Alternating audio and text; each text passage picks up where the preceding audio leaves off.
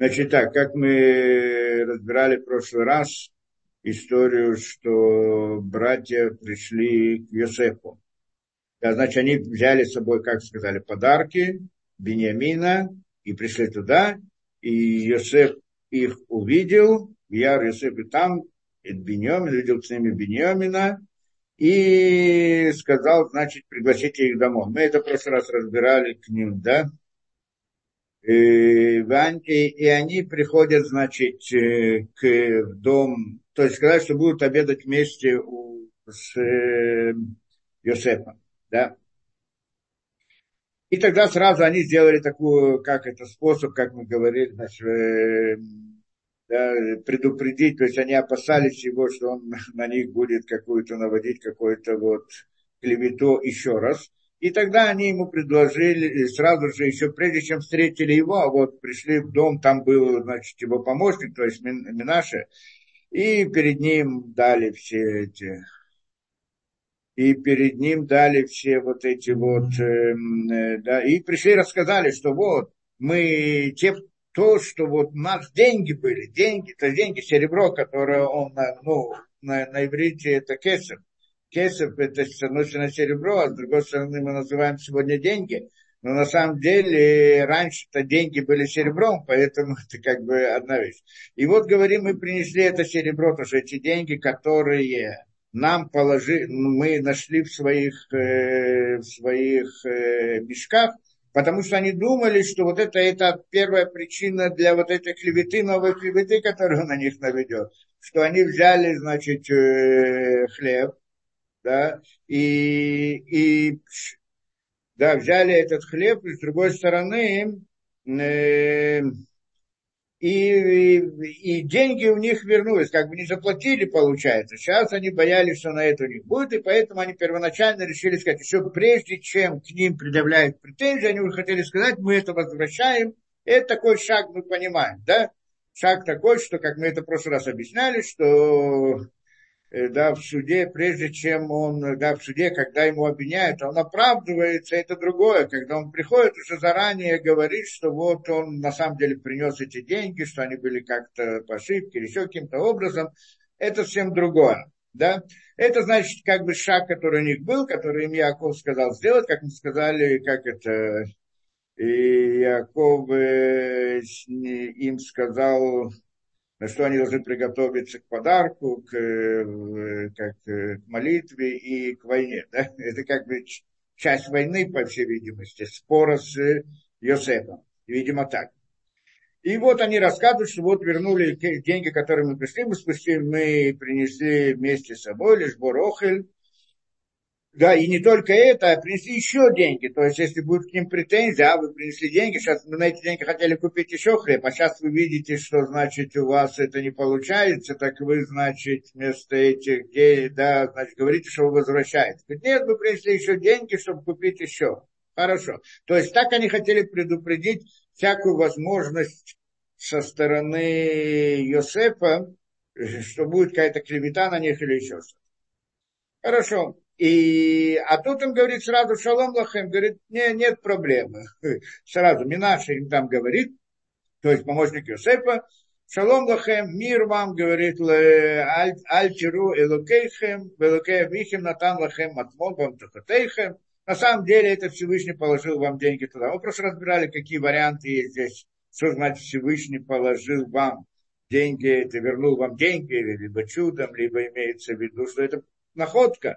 Может быть, была ошибка, но это была находка. Да, ошибка может быть, а поскольку вы нашли это и взяли, так это ваше, значит, это как бы Всевышний, как это, случайно как бы пришло, пришли деньги именно к вам, так это, эти деньги ваши.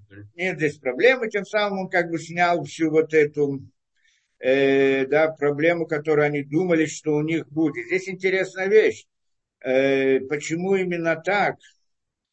На самом деле Йосеф дальше планировал сделать им вот этот вот э, наговор с этим Гаве, то, что мы сейчас пойдем, Гаве с этим стаканом, как это, стакан, как называется, э, да, Гаве, э, как называется, кубок, кубок, да, с этим кубком, кубок, да, который, который это, да, значит, с этим кубком уже планировал с ним делать. Теперь, интересная вещь, что вот это вот то, что сейчас он как бы, и вот э, в этом поведении Йосефа, поскольку он планировал еще вот эту вещь, он должен был как-то э, успокоить э, или усыпить их бдительность. Это одна, один из путей приходит, говорит, знаете что, ничего не, было, деньги действительно были, это ваши, вообще только что, тогда они не беспокоятся, когда они видят такую вещь, вот, и есть, э, в принципе, материальная, как бы, с, э, улика в том, что э, при, при притязании к нему он отказывается от этого, значит, он не хочет к нам, не, не, хочет к нам никаких претензий. Так это, это одна из вещей, как бы снять с них да, вот это усыпить их бдительность, по всей видимости. Так это, в общем-то, это, это, а Барбанель объясняет где-то вот в этом направлении все это дело. То боевой Аиш, это наш, и вывел им Шимона, это мы, то здесь мы где-то остановились в прошлый раз. Боевой Аиш это нашим э, Бейта Йосе, Бейтен Маем Барахацура что и привел этот человек людей в дом Йосепа, Витен Маим, Вирхацу. Значит, куда это? До этого, где он пришел. Да, до этого, до этого, куда они пришли. Э, да. Э, как-то Вики Бауль Малон. Э, а. Э, Бабай. То есть они пришли как бы в дом внешний, да, здесь объясняет, это как бы вначале они подошли там, где как бы встречают, ну, вне дома, ну, дом вход дома. А сейчас там, где Йосеф как бы находился внутрь дома. И внутрь дома, там, где они будут обедать. Для этого как бы место до, до, не в самом доме. И это, как бы он здесь говорит, и привел Веевей Аиша Танашим Бейта, и он вел их внутрь дома. Э, Бейта Йосеф, дом Йосефа. Витеймаем дал им воду и помыли ноги и встретил и как бы с поля еду для ослов. Хорошо. То есть подготовил все, все это так, что очень э, большая доброжелательность была к ним. С точки зрения вот этого. Да, так это мы видим. Вахину Таминха они сразу, значит, подготавливают подарок. От бо Йосеф Бацарам, пока не придет э, Йосеф Царам. Как сказал, как им сказал Яков, нужно, да, нужно это, как сказал Яков, что нужно э, подготовить э, да, что нужно дать подарок. Да, не будем сейчас ходить идею подарка, мы это объясняли. Иначе они это подготавливают, чтобы когда придет Эсеф, что можно было дать. И вот воевод Эсеф Бейта, воевод Эсеф Бейта, выявил это Минхай, приходит Йосеф, значит, дом, это в обед, на обед они должны кушать вместе. Э, выявил это Минхай, дали ему этот подарок, Виштахавула арца, и поклонились ему на землю. И поклонились здесь, поклонились здесь на землю. Ну, обратно, лишь тахавод есть два понятия. Есть поклониться, а есть распластаться на земле. И виштахаву здесь имеется в виду это как бы арца на землю. И мы там это увидим. Почему, в чем этого идея? Ну, может быть, сейчас посмотрим дальше. Вышалаем ли шалом? И он спрашивает их, ну, шал, говорит им приветствие, шалом.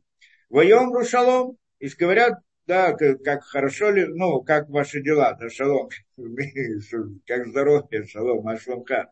Отвечают шалом.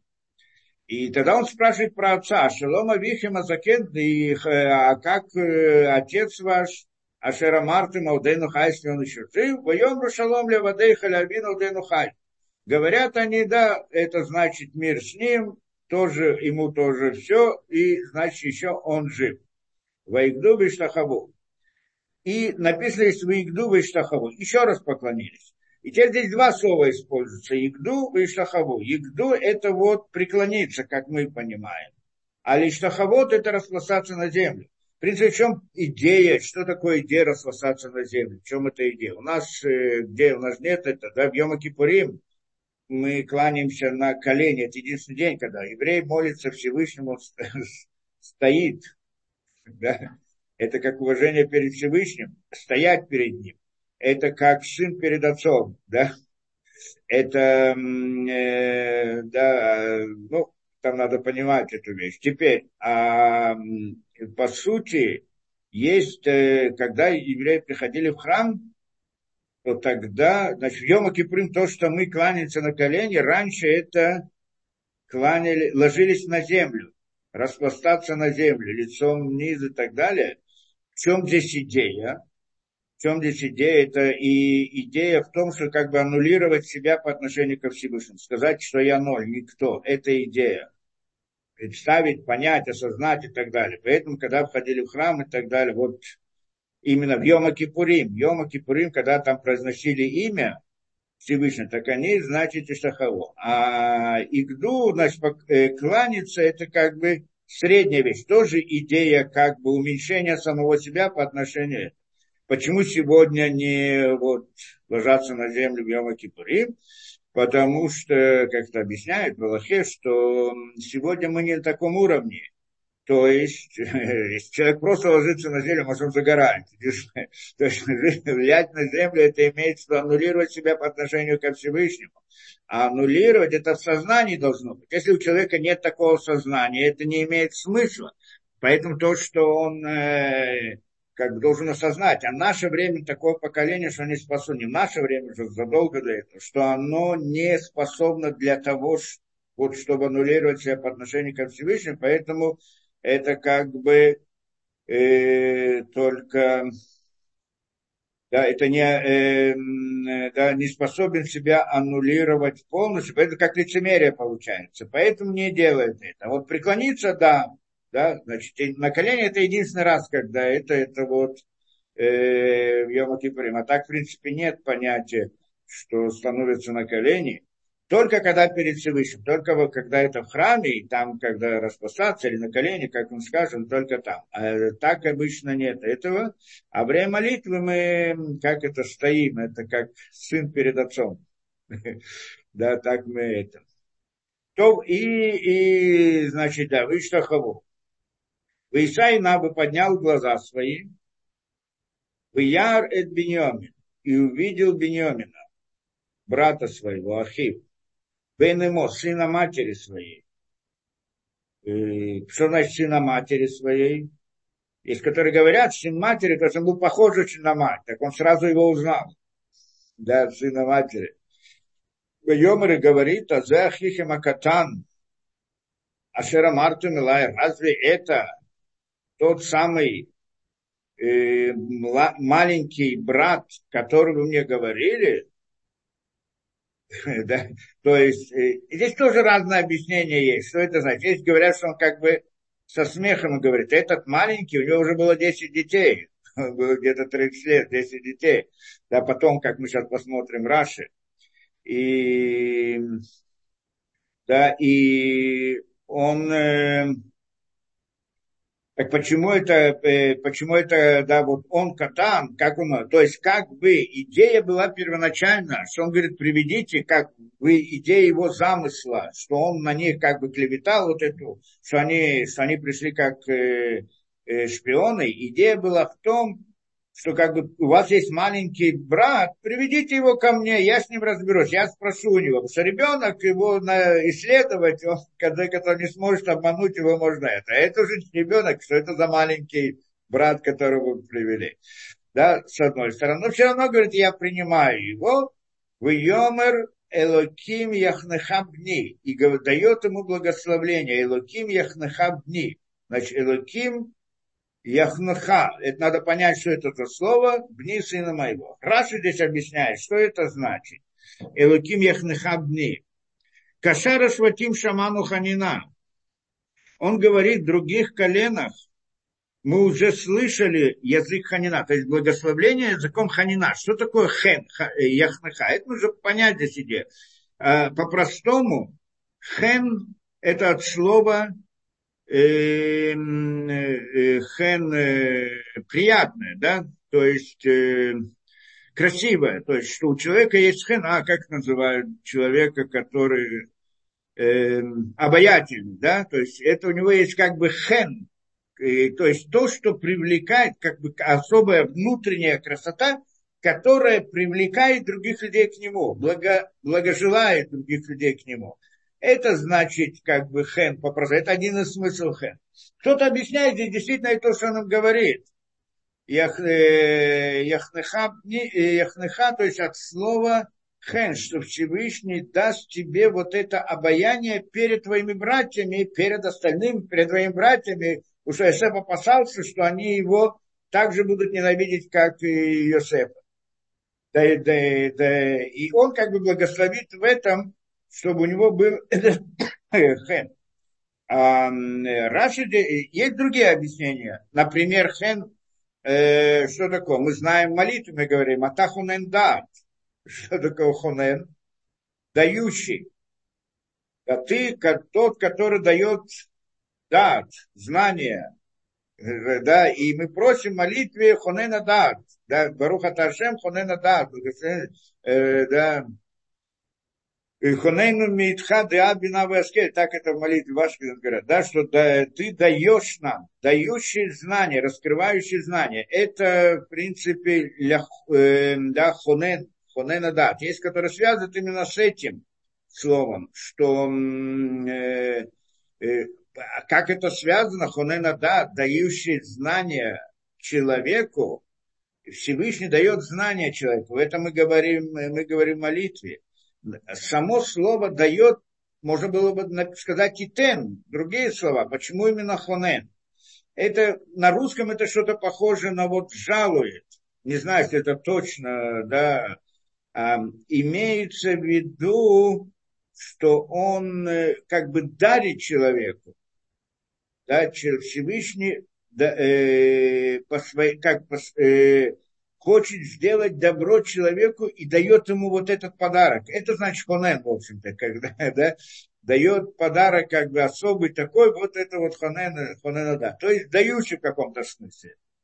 И это значит, говорит, Элоким Яхнеха, Всевышний даст тебе вот это вот, э, да, Яхун, даст тебе вот это вот, это благословение, что он даст подарок тебе, подарки тебе, благоволит тебе, как бы так это интересное благословение само по себе. В чем здесь идея? Раши говорит так. Яхныха Башара Шватим Шаману Ханина. Мы в других уже братьях слышали Ханина. У них было, у них было благословение языком Ханина. Где это у нас приводится? Эм, да. У нас это приводится.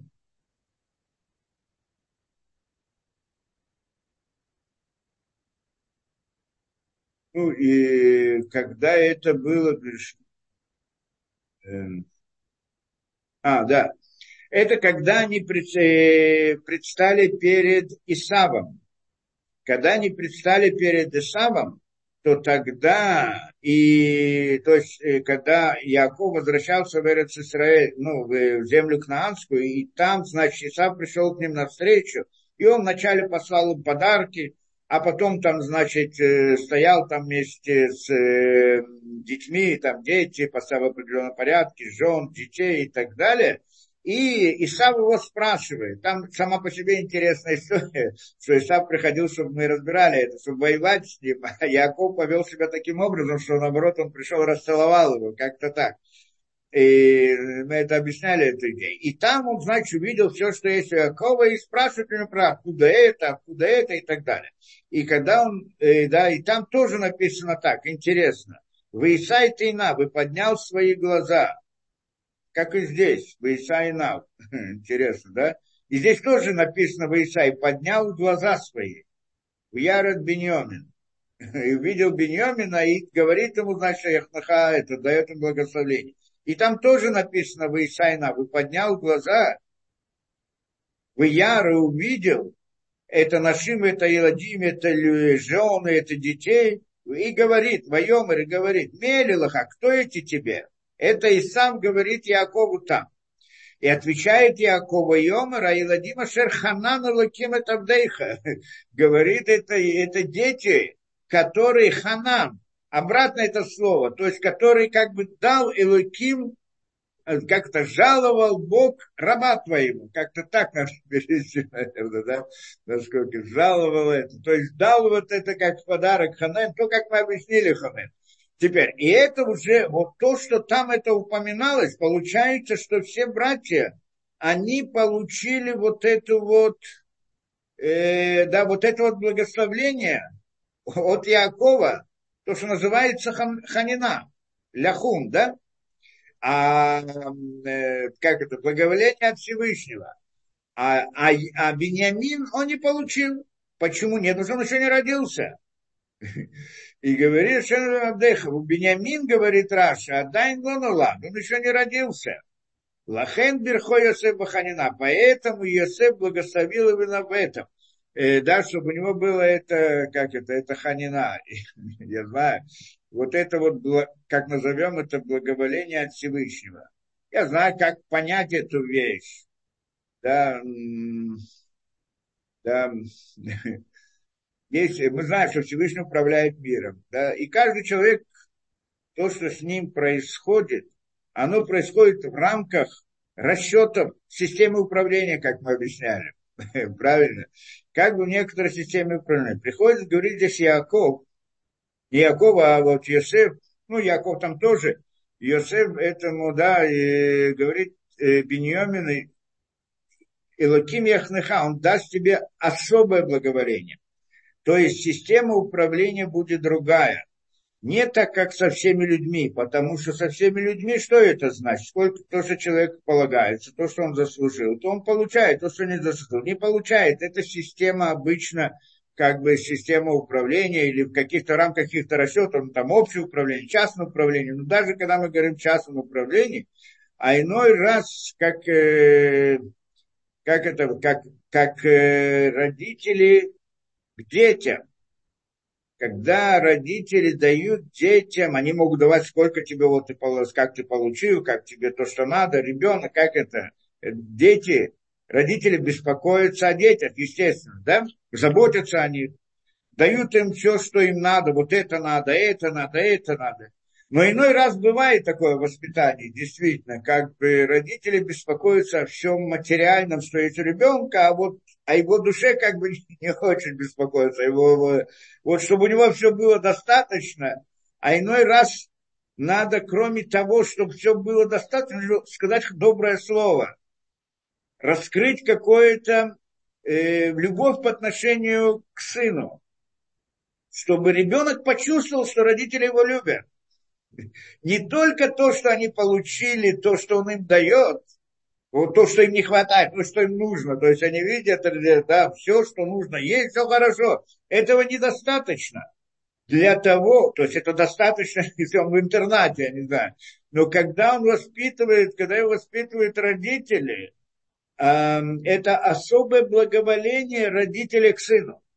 Как-то так можно это понять это больше, чем просто дать то, что надо, то, что полагается, то, что нет. Это, это как бы дать это с улыбкой, с открытым сердцем, с как-то, да, э, больше, чем просто вот это. Это идея хуме, да, это то, что мы сказали, хем, э, что, что показать, что как бы у, о, они любят своего ребенка, то есть у него это, это параллельно понятию э, обаяние, то, что мы сказали, да, как бы есть так, что все его любят. Так что все к нему относятся вот с благоволением таким, как и знаю, благоволением, как на русском говорят.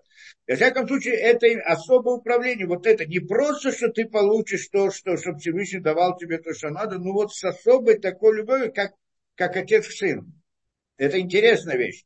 Э, так они получили благословение. Кроме этого, мы видим там, потом дальше видим, как Яков благословил, так он и иной раз благословление, это, это такое, да, он на них наехал сильно. Ты сделал так, ты сделал так, это тоже благословение. Иной раз прийти, как Яков, дальше мы увидим, дает благословение э, Шимон и Леви, так он говорит, вы сделали ужасные вещи и так далее. То, что он, но, но как он там даже благословлением проклял их гнев. Не их проклял, а их гнев проклял. То есть в результате они стали лучше. Они исправились. Леви стал Леви, из-за него пошли Куаним, Левиим и так далее. Почему? Потому что он, он, он принял это как бы упрек Якова, отца своего, и поэтому сделал лучше. То есть получается, что само это как бы, это тоже благословление. Прийти сказать упрек, почему ты сделал так и так далее, это тоже благословление. А это, и сказать по правде, это тоже воспитание очень важно. Это очень важная вещь. Когда родители делают упрек, когда родители как бы сердятся на детей, ребенок, он чувствует очень хорошо Почему они сердятся? Если они сердятся, потому что они рассердились, и поэтому там он как бы упрекает, кричит или говорит как-то так жестко с детьми, и иной раз в этом как бы упреке есть личный интерес родителя. Он рассердился, и сейчас он хочет вылить на него свой гнев за то, что это. Он, в принципе, хочет успокоить себя, а не для ребенка. И это очень важная вещь в воспитании. Сказать упрек таким образом, чтобы ребенок... Тогда ребенок не принимает эту вещь. Он понимает, он чувствует, что это он просто на меня это злится, он злится, поэтому он мне это, значит, говорит. А э, ребенок должен понять, что когда ему говорят упрек, что родители его любят, они хотят для него добро, не потому что они рассердились, не потому что он хочет удовлетворить свое вот этот вот что он рассердился и вылить, выплеснуть вот эту свою злобу. Не для этого, а потому что он беспокоится о нем. Когда ребенок это понимает, он принимает упрек. Это интересная вещь, да?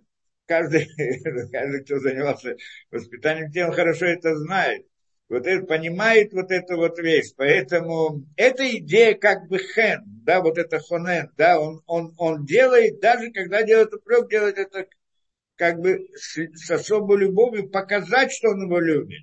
Чтобы ребенок понимал, что к нему, да, вот это, что родители его любят, даже когда они его упрекают. Вот это вот интересная вещь. Это тоже вот идея хныха, особое вот это управление. И это он так благословит его, чтобы это управление, которое было было бы с ним, не как просто, э, ну, как управление отца по отношению к сыну. По всей видимости, так. Здесь приходит Зор, спрашивает еще интересную вещь, мы посмотрим. И говорит он тоже. Э, Зор. Да, здесь Зор спрашивает вопрос. Вейсай на ярат Беньомина Хив. И он поднял глаза и увидел Беномина. Говори, Ома Рабиоси, говорит Рабиоси. Арей кваркату батхана яр Йосеф и там от Беньомин. И увидел Йосеф с ними Беньомина. Где? Еще когда они пришли до этого. Да, э, где это у нас приводится? До этого, когда они пришли, э, да, и когда они пришли только вот еще, здесь он их привел домой, то есть когда они пришли, чтобы купить новый хлеб, Йосеф, Йосеф их увидел как бы издалека и сказал Минаши, чтобы привел их потом домой, что они будут обедать у него. Хорошо. И там написано, в Яр Йосеф, и там это Беньямин. И увидел Йосеф с ними Беньямина. И здесь он снова пишет. Здесь, когда они пришли, в Исаи Навы поднял глаза и увидел Беньямина. Почему? Ведь он уже его видел. Что это значит? Это одна вещь. Другая разница, как мы здесь обратили внимание, там говорит в Яр Йосеф. Яр это значит увидел. А здесь написано в Иса и поднял глаза и увидел. Чем отличается, значит, поднял глаза или понес глаза. На самом деле это больше, чем просто поднял глаза. В Иса, да, как бы понес, понес глаз, да? ну, как-то так надо понять, посмотрим, что Лизор говорит. И говорит Раби Йоси, Рейкваркату Батхилава Яр Йосефа. Ведь уже написано, что он э, увидел Йосефа. Что здесь изменилось? То, что, вот, что он увидел больше, то, что не увидел там. Атака Туба Исайна Ваяр Беньоми, Майера Яхада Шакам. В чем здесь это новое видение? То, что он здесь увидел. Объясняет Зор, Эля Шира Баруха Койдыш Беньомин. А он увидел Баруха Койдыш, Баруш, то есть видел здесь пророчество, поднял глаза, подня... понеслись, поднялся глаз. То есть имеется в виду, он увидел здесь через пророчество, Роха Койдыш, ну, назовем это пророчество, и там, да, Роха Койдыш, увидел особым видением то, что не, не просто увидел. Там он увидел физически, а сейчас он увидел что-то другое. Что он увидел? Да, Эля Шараба Роха Кодыш от Беньомина, он увидел от Беньомина, вот в Роха Кодыш, Шихелько и Эмаем Барец, что у него будет часть вместе с ними в земле. Вместе с кем? Вместе с братьями. Вместе с братьями будет у него земля. Да, что значит земля, то есть в земле Израиля, то у каждого колена было э, да, земля, вот, надел, удел. И здесь, и, и в земле, в Шебахелькам Шельбиньомин Иуда Тишкона Шхина. И там, в части, да, э, Шебахелькам от Биньомин, то есть, и там будет Шхина. Что значит Шхина? Храм был построен, вот Иерушалаем, он находится на территории, которая общая наполовину, значит, на границе, на границе между коленом Беньомин и коленом Иуда. Это интересная вещь сама по себе. Есть мнение, что только на Беньомине. Есть мнение, что вот на вот там на границе прям часть, где там точно граница, где-то учили, я не помню, где проходит внутри храма, проходит граница между вот этим, да, где, где находится Кодыш и по-моему, вот это Кодыш и находится в части Беньомина, если не ошибаюсь, насколько я помню. И вот э, там находится, там именно на этой границе находится э, храм. И это то, что он говорит. Шараба Роха Койдыш, он увидел Роха Койдыш, что часть, э, что, в это, что храм будет построен на территории Беньомина ну, вместе с, вместе с Иуда. И это значит, что там тишком шхина, и там будет шхина, то есть шхина будет на его территории, в его наделе. Кирает Иуда в Беньоме Шибехельками Банабетамикдаш. То есть, что Иуда Беньом, в их это будет построен храм. Вызева Яр и там и Беньом. И это то, что сказано, что он увидел Йосеф с ними, Беньомина. С ними этот, правда, там написано, не здесь. Там, когда он их увидел, Яр Йосеф и там. С ними. Что значит с ними? То есть, не со мной. То есть, не то, чтобы территория будет на э, в колене Йосефа и Беньомина. Нет, в колене Иуда и Беньомина. То есть, как бы с ними. Это идея. Раймаем, в Йосеф, э, да, в Рау там и Маем в Йосеф, от Смоша, я Ахив Лора Аймаем. От себя он не видел, то есть не видел, что его участь будет находиться там. Э, да. Это значит, э, да, это значит, это то, что он увидел. То есть поднял глаза, он увидел, что Шхина находится там, и приходит говорить Зор, поэтому э, сказано потом, что он заплакал. Это нужно понять, что значит, почему он действительно заплакал. Но в принципе, это, это идея то, что он увидел.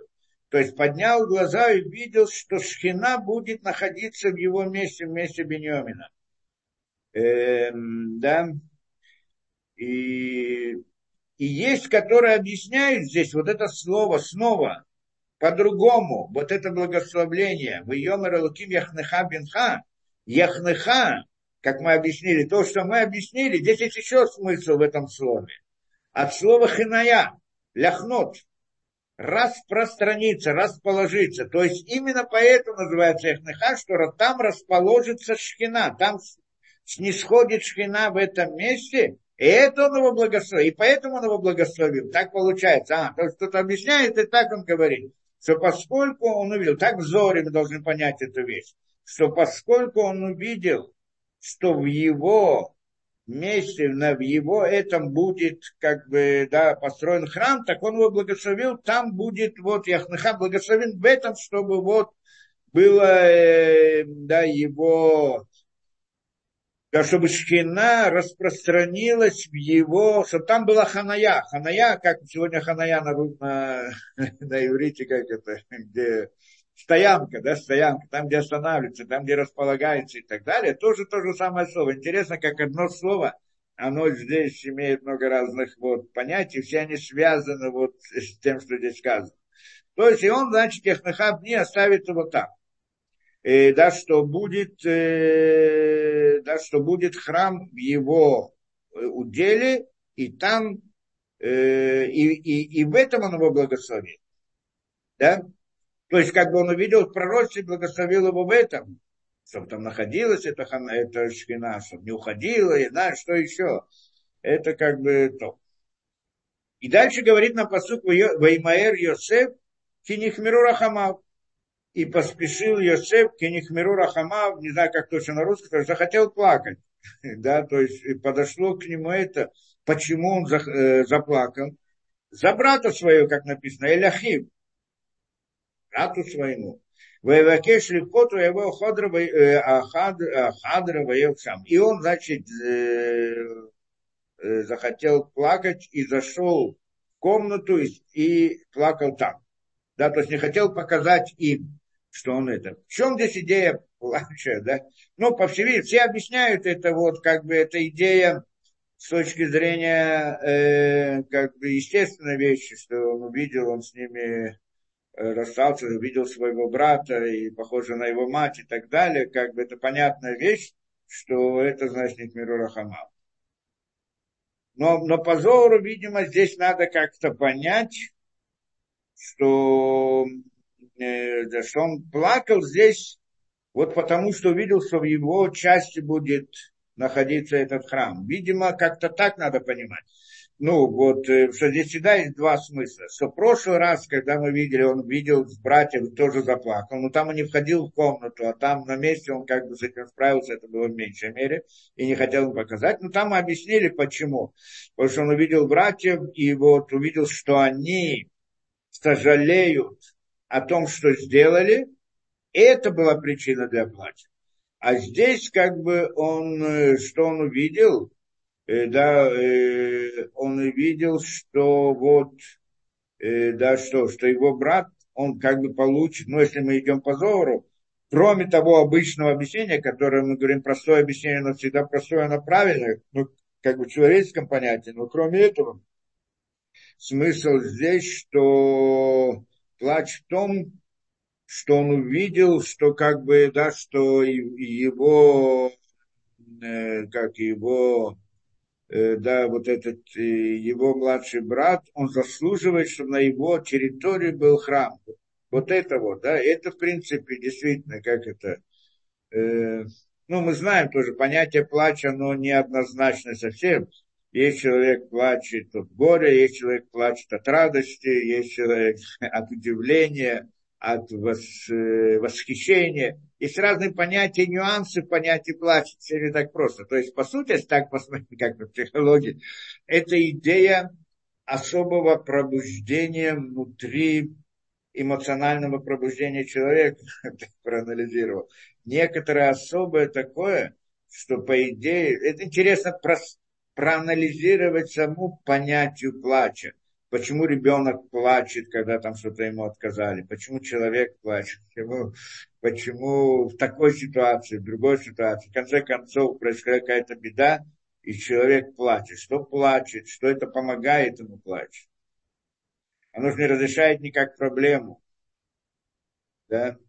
Э, можно это связать с тем, что как бы это... Э, ну, ребенок почему плачет? Ну, может быть, ребенком там скажем, что это значит, э, да. Ну, в некоторых ситуациях это как бы он играет на родителей, чтобы это. Но это уже после того, что он научился, когда он плачет, ему все разрешает и так далее. А так обычно, э, э, если смотреть в глубину вещей, по всей видимости, это как бы особое такое внутреннее состояние, это я пытаюсь понять эту вещь. Что значит внутреннее состояние? Состояние эмоциональности. Эмоциональный мир человека, он велик, он очень сложный, он очень многообразный. Люди, ну, есть как бы современная там психология, пытаются какие-то части рассмотреть, но они не схватывают даже маленькую часть эмоциональности, не понимают, не объясняют, что-то какие-то моменты пытаются понять. А так, в принципе, сам мир эмоциональности, он человека, он велик. Человек, да, и в принципе может смотреть внутри самого себя, исследовать вот эти вот различные эмоциональные позывы, те или другие, почему происходит, как происходит. Это целый мир, может открыть очень много нового и интересного для себя вообще в построении человека. И э, так, по всей видимости, и здесь мы, по всей видимости, должны сказать, что, что когда человек, то в каком-то смысле плач – это идея потери самообладания. Да, он, почему он теряет самообладание?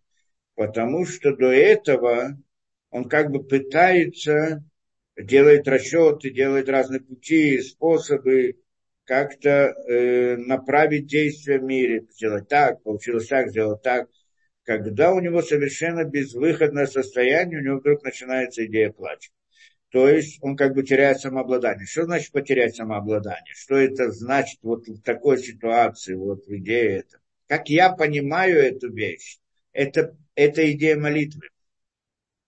Обращение ко Всевышнему. Как мы говорим, что во время... Это, это как бы естественная идея молитвы, которая заложена внутри эмоциональной стороны человека. Почему? Что как, как в молитве это мы говорим, что на самом деле, когда э, э, человек во время молитвы, он как бы э, выходит, должен выйти из ситуации, из осознания этого мира. Его сознание должно как бы от, э, отключиться от окружающего мира и тогда это называется молитва. То, что мы учили про 18 э, благословений, да, вот это вот э, молитва Амида. И, и вот это вот состояние отключиться, это идея потери самообладания. Вот во время плача, что пока он еще что-то там планирует, я сделаю так, я сделаю так, я сделаю так, пытается так, когда он видит, что уже ничего нету, это как бы все, я ничего не могу, нет. Он как бы выходит из этого мира в каком-то смысле. И тогда единственное обращение у него ко Всевышнему. Вот этот плач, это идея, по всей видимости, вот, как я понимаю, плач от бессилия, плач от того и так далее. И вот это вот, оно бывает, оно может быть, когда человеку приходит горе. Оно может быть, когда приходит большая радость, что он тоже теряет самообладание. Тогда это выход, как бы, в чем суть молитвы там. Это как бы идея благодарности Всевышнему. Да, вот, и оно вот, и и по сути в молитве, как мы говорим, есть несколько сторон молитвы. Есть молитва, то, что мы говорим в мысли, что человек выходит, мысли выходит из мира как бы ощущений и там делает различные намерения и так далее. Но есть молитва на уровне эмоциональности. Что это значит на уровне эмоциональности молитвы? Это когда человек не входит в различные каванот, намерения, какие-то вещи там сложные и так далее, а он просто ощущает эмоционально, присоединяется ко Всевышнему. Это как бы идея. Выходит вот на уровне, только на уровне эмоциональном. Это как бы идея молитвы. Как говорит, что нет никого, кроме Всевышнего, для меня, да, вот в данный момент это. И это также идея благодарности. То есть идея плача, как-то так надо это понять. Да, вот э, здесь, видимо, вот идея плача от чего? Была от радости, что он увидел своего брата. Может быть, как мы скажем, Зор говорит, от радости, что он, он увидел, что на территории его брата будет храм. Да, и, ну, как-то так, наверное, надо понять. Ладно, пойдем дальше.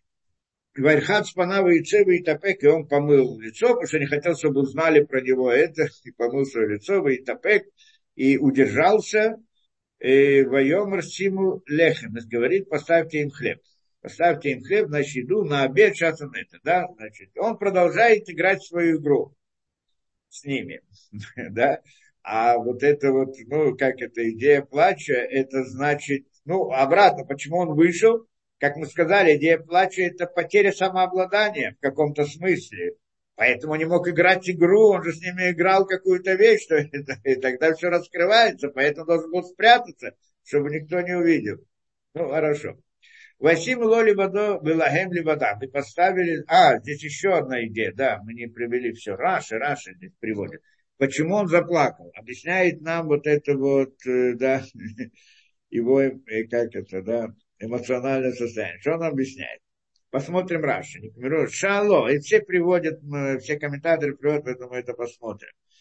Он, Шало, спросил его, он, значит, видит э, Бенемином, спрашивает Бенемина, есть ли Ахмеем, есть у тебя брат от матери? А Марло говорит он ему, Ахаяли, был мне брат, был у меня брат. Вы не Эдейхамон, я только не знаю, где он. Говорит ему Йосеф, если хабаним есть у тебя сыновья? Арло говорит, если Асарабаним, если у меня 10 сыновей, говорит ему Йосеф, Маш, мам, как зовут их? И он начинает перечислять имена. И здесь Раши, это, да, там на перевод Бела, Бехер и так далее, все 10 имен, ну, можно это увидеть. Арло говорит ему Йосеф, Мать Иван Шель Шимота Лали. Почему именно эти имена? Как вдруг вот там они, как на первый взгляд, странные совсем имена? Почему именно имена эти? Отвечает ему, Куля Мальшем Ахив, Вацарота Шермацау. Все они, по, да, а, все эти имена, имена в честь моего брата, который был потерян, Йосефа, и, и те беды, и в честь тех бед, которые вот его настигли. И начинает объяснять. Бела, один из, э, одно первое имя, которое было Бела, почему Шиневла Бейнаумот, что он э, пропал среди народов. Как это, Левло, это проглотить, проглочен среди народов, как-то так, да, ну, если дословно перевести. Был потерян среди народов, то есть его продали это. Это поэтому назвал Бела. Бехер, почему Бехер, второй сын, Шая Бхор Лейми, что он был первенец. Бхор это Бехер, это слово Бхор. Первенец моей матери, по моей матери он был. Ашбель это другое имя. Почему?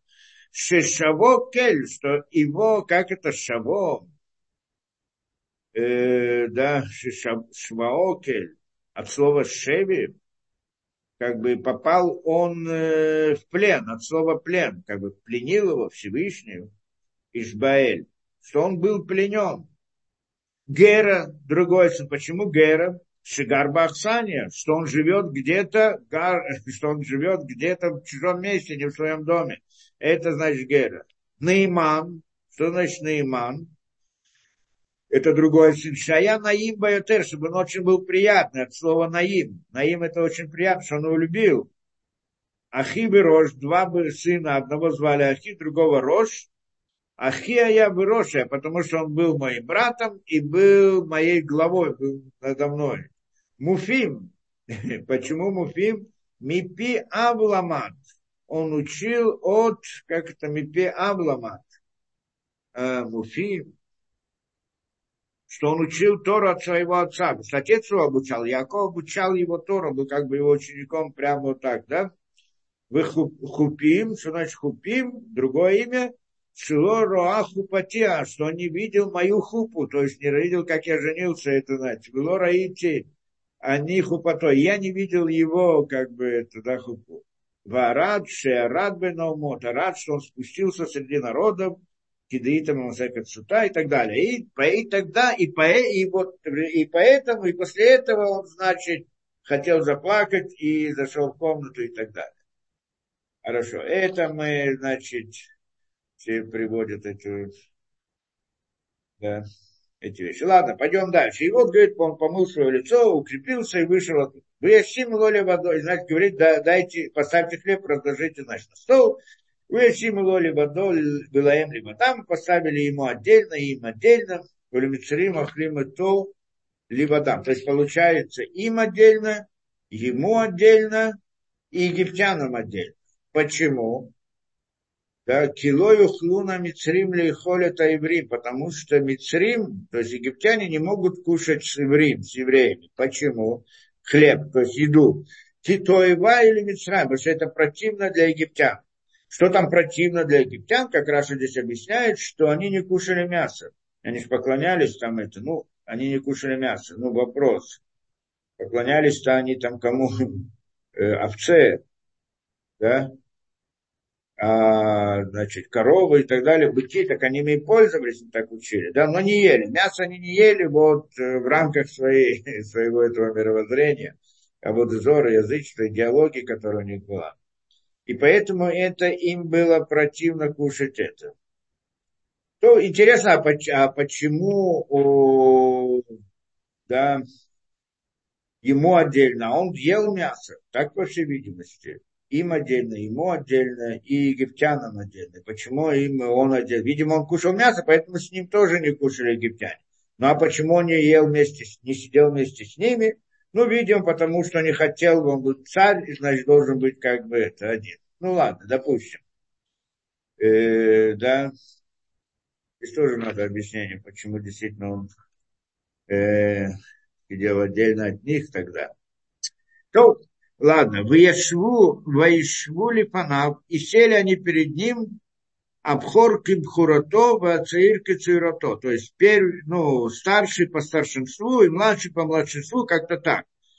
Вейтмионашим и Шельрео. И очень удивились эти люди, братья, очень удивились. Что это значит? Он их посадил всех по порядку их возраста по порядку. Он их посадил за столом, поставил их всех по порядку. Они очень удивились, откуда он может знать, кто из них это. Более того, он их посадил так, что от одной матери в одном месте, другой матери, другой и так далее. То есть, как бы все, кто от какой-то матери и так далее. А это было удивление. Раши здесь приводит интересную вещь.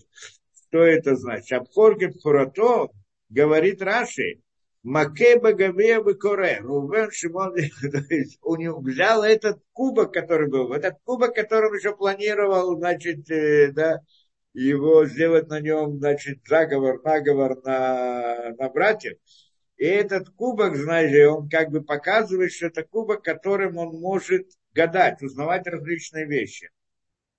Да, узнавать различные, посредством кубка он может знать разные вещи. И вот что он делал, как, как будто бы кубок имеет какую-то силу особую, да, э, да, и, и, и что он делал? Значит, бьет по кубку и говорит, здесь, э, да, и говорит, Рувен, Шимон, Леви и так далее. Бьет по кубку и говорит это, да, как бы кубок ему говорит, или по кубку он узнает. По-моему, где-то я видел объяснение, я не помню, сейчас не нахожу этого, что как бы из кубка выходило это слово, это, да, да, интересно, как это было. Во всяком случае, ну, как в Раше написано, он бил по кубку, и как будто бы кубок ему сообщает, кто по какому этому, да, вот этот, кто, значит, и идет Рабу Рейвон, Рувен, Шимон, Леви, Сахар и так далее, да, по матери, порядку матери, Шуседа, по порядку их рождения. Теперь, и когда пришел до Беньямина, когда дошел до Беньямина, говорит так. У этого нет матери. Что значит нет матери? У тех тоже нет матери, потому что мать их не умерла, вот это, да, как, э, ну, Ля, скажем, как мы учили до этого. А это Рахель, она умерла при рождении Беньямина. Ну, имеется в виду, как здесь объясняют, у него нет матери, в смысле от рождения нет матери. То есть ребенок, когда он ребенок, нет матери, это называется, что нет матери. А когда он взрослый и умерла его родители, это называется, что у него нет родителей. Имеется в виду, что родители, они, да, как это, ушли в следующий мир, а не то, что он э, сирота. Правильно? Идея сироты – это когда он был ребенком, и родители его не могли воспитывать. И это он то, что говорит, вот, э, да, у него нет матери, у меня нет матери. И Шеберсли, поэтому будет сидеть у меня. И он его посадил с собой. Тех всех он, значит, посадил по порядку, а Беньомина посадил с собой, потому что, так он им объяснил, они очень удивились, как вдруг, да, откуда он мог знать все вот эти вот, э, да, откуда он мог знать, как, э, да, как у них, э, как они родились и так далее. Что они, что они. Эм,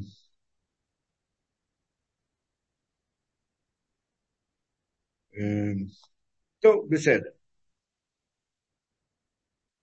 Пойдем дальше. Мы, наши, мы очень удивились, Эм, и Шельвео, каждый из них. То, вы сам Асот Меет Панам. И, значит, раздал им подарки. То есть все мы видим здесь, что он делает. Он делает с ними такое вот отношение, чтобы, да, э, как бы очень благоволит, очень делает им как бы хорошее, хорошее отношение к ним, Беньямин, дает им сейчас подарки. Все, как мы это понимаем, это чтобы уменьшить их бдительность, чтобы потом на них навести то, что навести. С одной стороны, еще там разные, это, да, еще разные причины, как это потом мы посмотрим.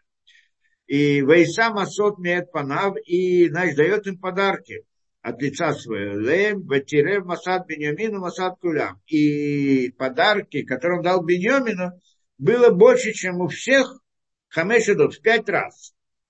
Вы что вы ему? Значит, и он в пять раз больше дал ему. Почему в пять раз больше? Ну, больше он его любил, больше, скажем, допустим. Да? Почему в пять раз больше? Ну, есть, который объясняет, он дал больше. Почему? Чтобы посмотреть, если проверить братьев, если как у них была зависть к нему, может быть, зависть к Беньямину тоже будет. И тогда проверить их на это. Как мы говорим, он все это делает по расчету, чтобы и провести их через те же события, которые прошли с ним. Что то, что они сделали с ним, он хочет сделать им для того, чтобы искупился их грех. Это, в принципе, была идея, как мы это всегда объясняли. И, да, и здесь тоже. Вы сам Асот Мейпанав Леви, вчера Масот Бенямин Мимасот Кулям, Хамешадот, пять раз больше. Вы что вы ему? Значит, почему пять раз больше? Раша объясняет, Хилько и Мехав Масот у Масат Йосеф, Аснат, Наши Ефраим. Он дал ему подарки, ну как, у каждого брата есть как бы подарок, а он также дал, но он тоже же брат, Йосеф. Значит, часть Йосефа он тоже дал, это вторая. Часть Аснат, его жены, тоже ему дал. И еще был Минаша Ефраим, то есть его сыновья, их часть, все четыре части тоже дал э, Беньямину. Получается в пять раз больше, как бы дать вот это вот. Э, то, здесь тоже надо, конечно, как-то понять эту вещь. Зачем нужны были эти подарки? Но одна из причин, то, что здесь приводят, что вот э, как бы показать, посмотреть, как они себя поведут в этом. Вышкиру ему, и они опьянели тоже говорит, и, и тут там был пир, и пья, да, пили вино, вышту, вышкиру, имо. И так обозначает нам Тора, что они пили и опьянели вместе с ним. Говорит нам тоже здесь Раши, что со дня, что они продали Йосефа, лошатуя, не пили вино, не они, было, э, гушата, и он тоже не пил вино, и в этот день пили. То есть вот это как бы, да, только в этот день они, значит, здесь пили вино и, да, тоже. Теперь получается все, что вот такой вот, как бы он их встретил вот совсем вот таким, э, да, состоянием и понятием, э, да, благоволения, и это, значит, он как бы вошел с ними в одну семью, да, как-то так. Это И что дальше? И когда это закончилось, Вейца в это шер альбитоли и мор мале, и он приказ, приказывает своему, значит, помощнику, то есть Минаше, сказать, заполни их амхатот, их снова, заполни их мешки, а нашим, э, а нашим э, охель кашер яхлум, значит, э, кашер яхлум лясет, положи им, значит, эти вот мешки, еду, сколько смогут нести, не столько, сколько они платят, а столько, сколько могут нести, больше. То есть, да, как и до как все отношение к ним доброты, так он сейчас здесь еще увеличит. И это им понятно, что он дает им больше. Почему больше? Потому что он как бы говорит, их любит особым образом, так он проявляет им добро. Впоследствии ему это понадобится, вот эта вещь.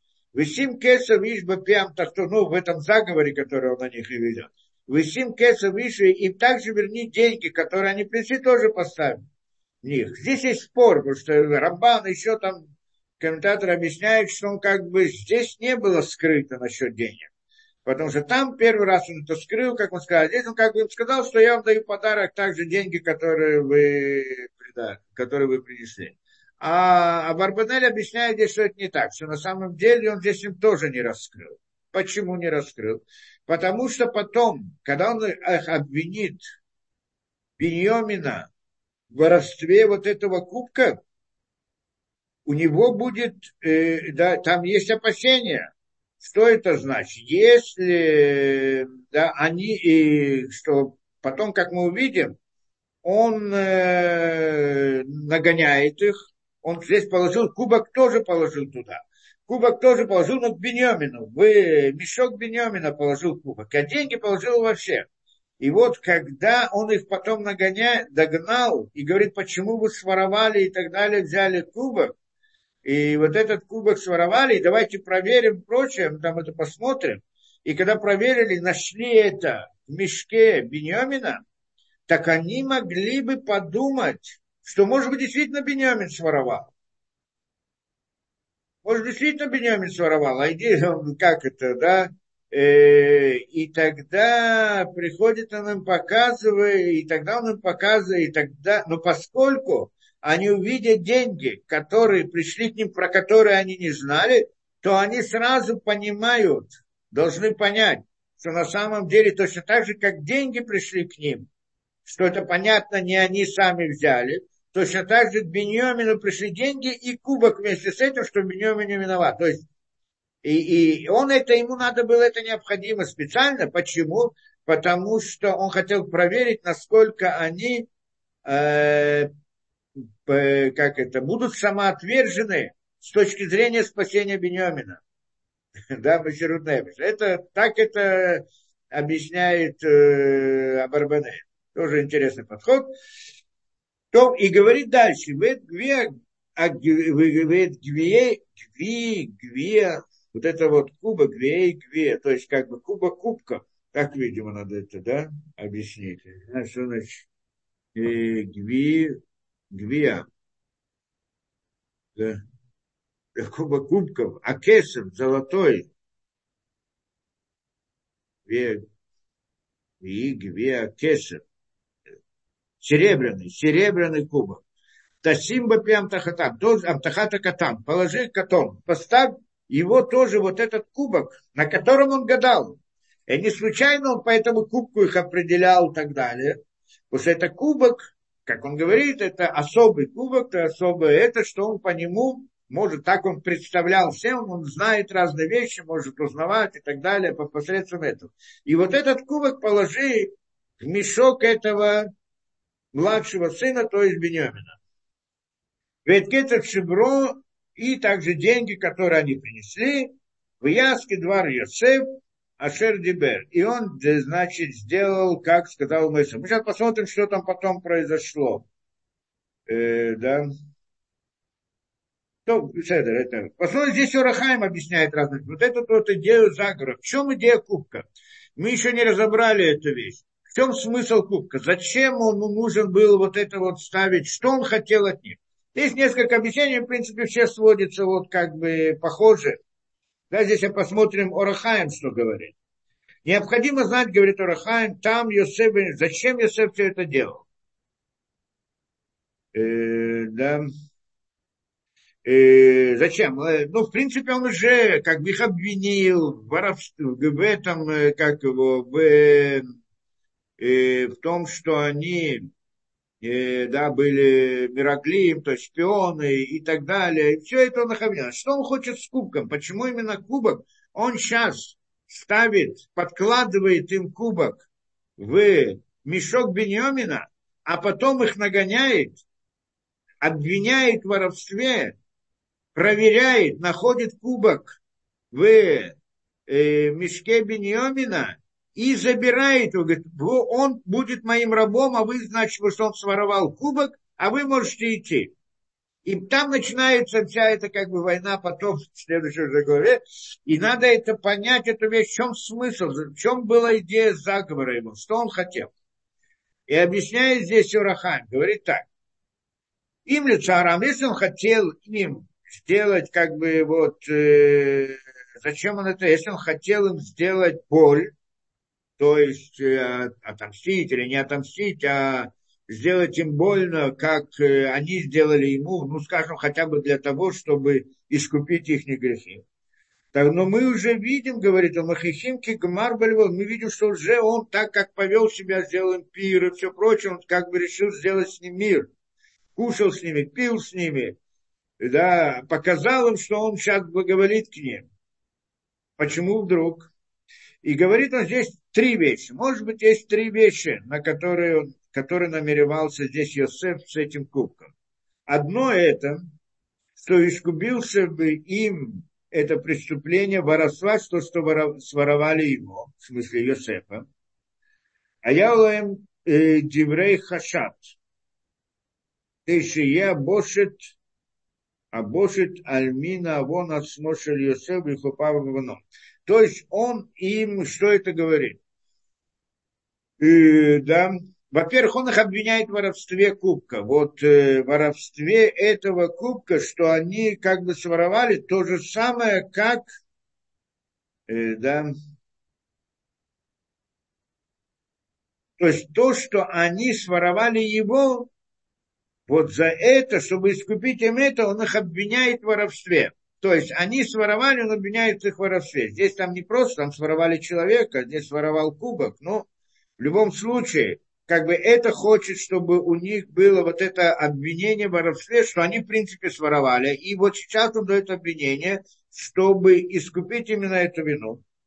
Первое, чтобы у них был стыд за вот это преступление, вот что они своровали это. Второе, Лерот и метну навшам. И посмотрите, если у них будет Месерут Нефеш за Беньямина. Если они пойдут за Беньямина горой, как все да, дадут свою жизнь ради Беньямина, и насколько они согласны пойти за освобождение Беньямина. На этом они будут знать, если он как бы искупляется то, что они там тогда продали мне Юсефа. То, что там вначале как воровство, а сейчас идея как предательство, в общем, да, они как бы отдали Юсефа в рабство, а теперь они как бы искупляют тем, что Беньомина, ради Беньомина, освобождения Беньомина, они отдадут свою жизнь, да, вот насколько они пойдут для освобождения Беньомина, это второе. У БМЦЗ, и посредством этого, да, он, он проверит э, Кимодеди, Медидата, Хваймиха, насколько его мера, вот это ощущение братства у них присутствует, и это искупит их грех, то, что они его продали. И третье, говорит он, Вермоза меня на гнева.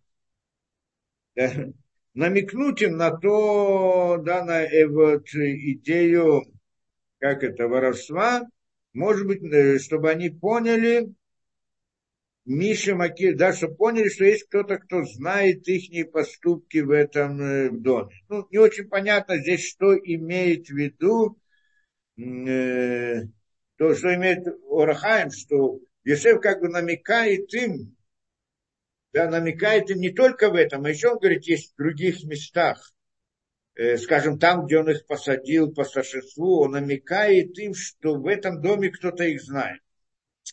Но они, видимо, не схватывают эту вещь. Кто-то их знает. Да, потому что и кто может это делать? Кто может вот, да, вот так все в точности как бы повторить? Это только тот, кто их знает.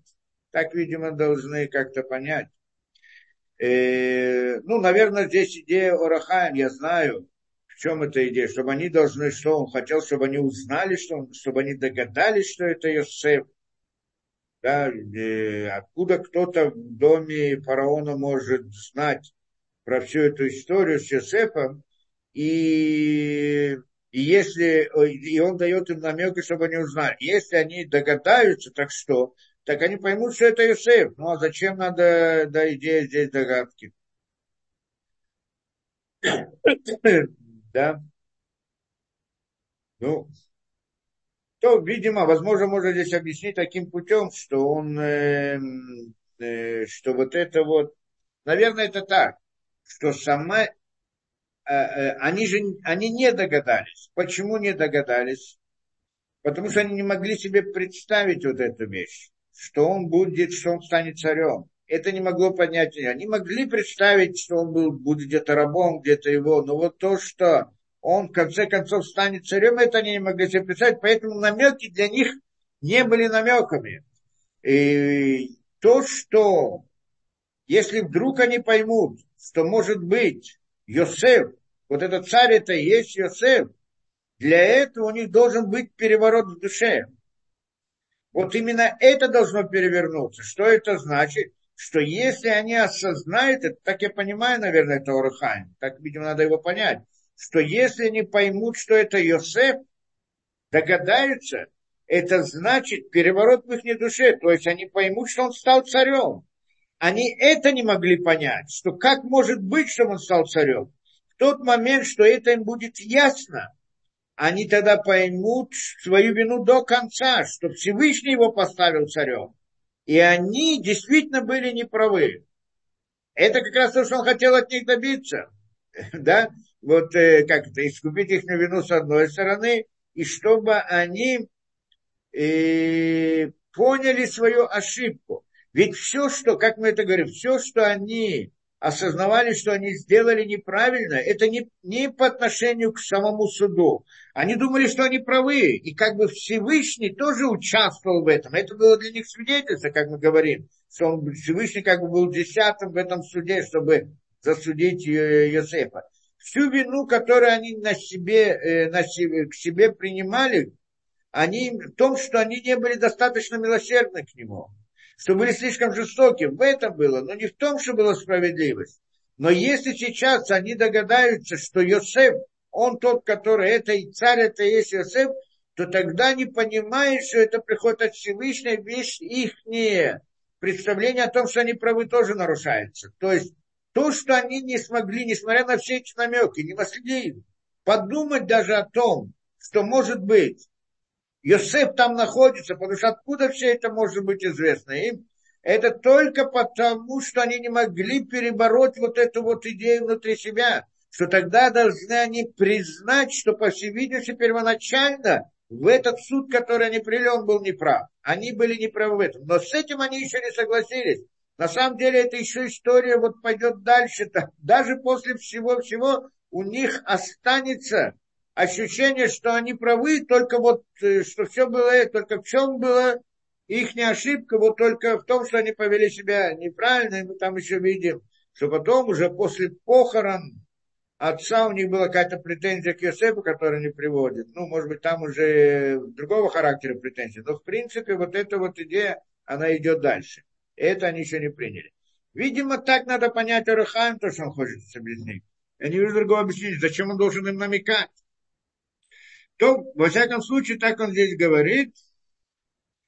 И, да, и, и здесь Барбанель тоже объясняет, как будто, что он как бы хочет повторить с ними то, что происходило, то есть хотел, там как-то в деталях объясняет, что именно он искупляет, вот когда обвиняет их именно вот в этом, да, вот именно в этом воровстве вот этого кубка, что тогда забирает Беньомина, и вот то, что они как раз таки сделали с ним, они продали его, отдали его в рабство.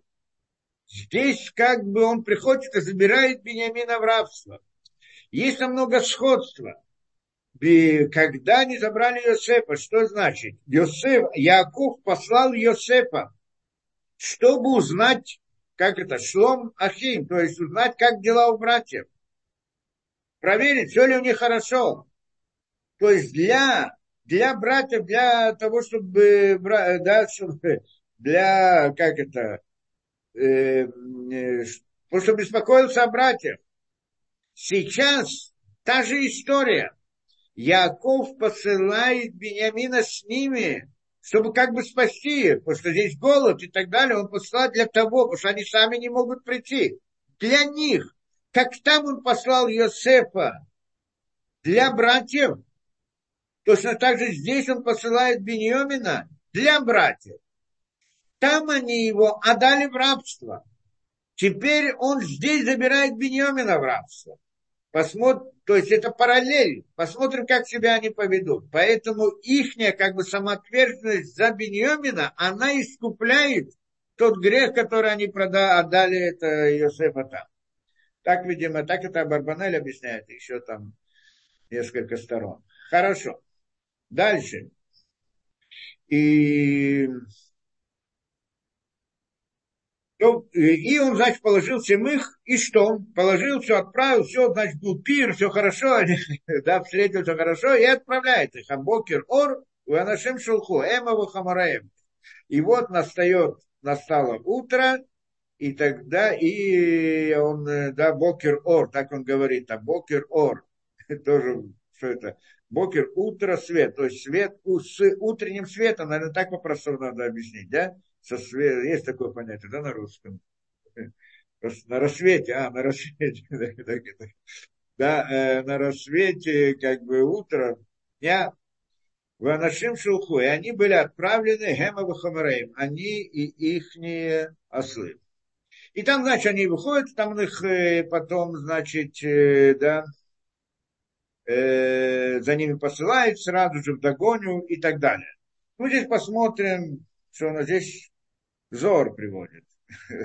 Это интересная вещь. Зор приводит, там все понять здесь некоторую вещь. И Зор так говорит, получим здесь Зор, то, что он здесь говорит. Говорит так, она, и Абокер Ор. Что значит Абокер Ор? Утром, да, э, с рассветом утра на Шимшулху. Они были отправлены рано утром. Почему рано утром? И говорит, значит, вот, Ваешкем Авраам Бубокер их может Хамаро. Приводит, уже была такая ситуация, когда это, когда Авраам, насчет Авраама, что когда он пошел на то, чтобы отправить, как его, э, взять Йосеф, э, взять э, Ицхака, своего сына, на, на Акидат Ицхак, то есть, чтобы привести его в жертву. И там тоже написано Вайшкем Авраам Бокере, и встал Авраам там рано утром, э, да, своего осла, там как это, да, оседлал, я знаю. Макс Бокером говорит, что Маша Катуба Бокер Ор, то, что здесь написано утром, свет утром, это намекает на то, что заслуга Авраама в этой Акеде, она, которая помогает им здесь. Да? Заслуга, заслуга Авраама за то, что он рано утром поднялся там, чтобы взять Ицхака, это то, что помогает и спасает от всех вещей. Шалху Башалом и Ницолюмин один. Они были спасены один. И говорит, потому что в этот час Клифиша Шаазот Болта Шам дала им один. Над ними был мера суда, которая должна была их наказать. Здесь вопрос, про что он здесь говорит вообще, что за мера суда? И только заслуга Авраама, которая защитила, они были спасены от мира суда. Так он объясняет. Э, ну, в принципе, мы уже что-то говорили насчет этого, да, что на самом деле эта мера суда, она продолжается дальше. Мы знаем, что в конце концов она была, где это, мы проводили уже несколько раз, я думаю, с э, братьями, брат, э, не братьями, а это 10, э, Асера Таруге Малхут, те 10, которые были убиты царством, это была расплата за их продажу, это та самая мера суда. Да, видимо, так должны понять это, что здесь говорит Зол. Как мы сказали, что в конце концов, то есть, по сути, это должно было быть с ними здесь.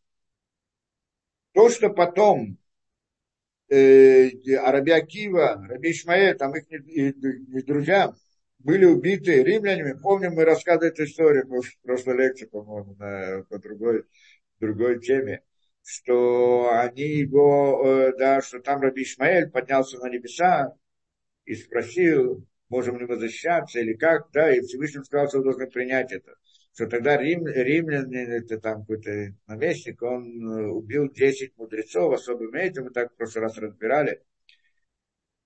И, и вот это было и как бы э, наказание то, что наказание за вот э, за то, что вот за эту продажу эти 10 братьев. Мы там объяснили, на самом деле, там тоже из Зора, из Аризаля, по-моему, мы объясняли идею этого, что на самом деле это было не просто как бы отомстить им за это, и какое они имеют отношение к этим братьям, почему именно они и так далее, что суть ихняя, что вот они были убиты, что это как бы искупить этот грех, это идея того, что ихние души должны, это те души, которые могли вывести те самые, как объясняет там Ризер, искры святости из э, мира клепот, которые попадают в самую глубину.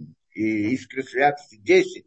10 искр святости в глубине, которые находят да, мира Осия, то, что там приводит он, что в принципе то, что мы говорим Кторет, да, в Кторет говорят, как это, 11, там Симоним, 11 знаков нечист, да, искр святости, которую нужно поднять из глубины вот этого, да, то, что время молитвы должны поднять и так далее. Так что это одиннадцать?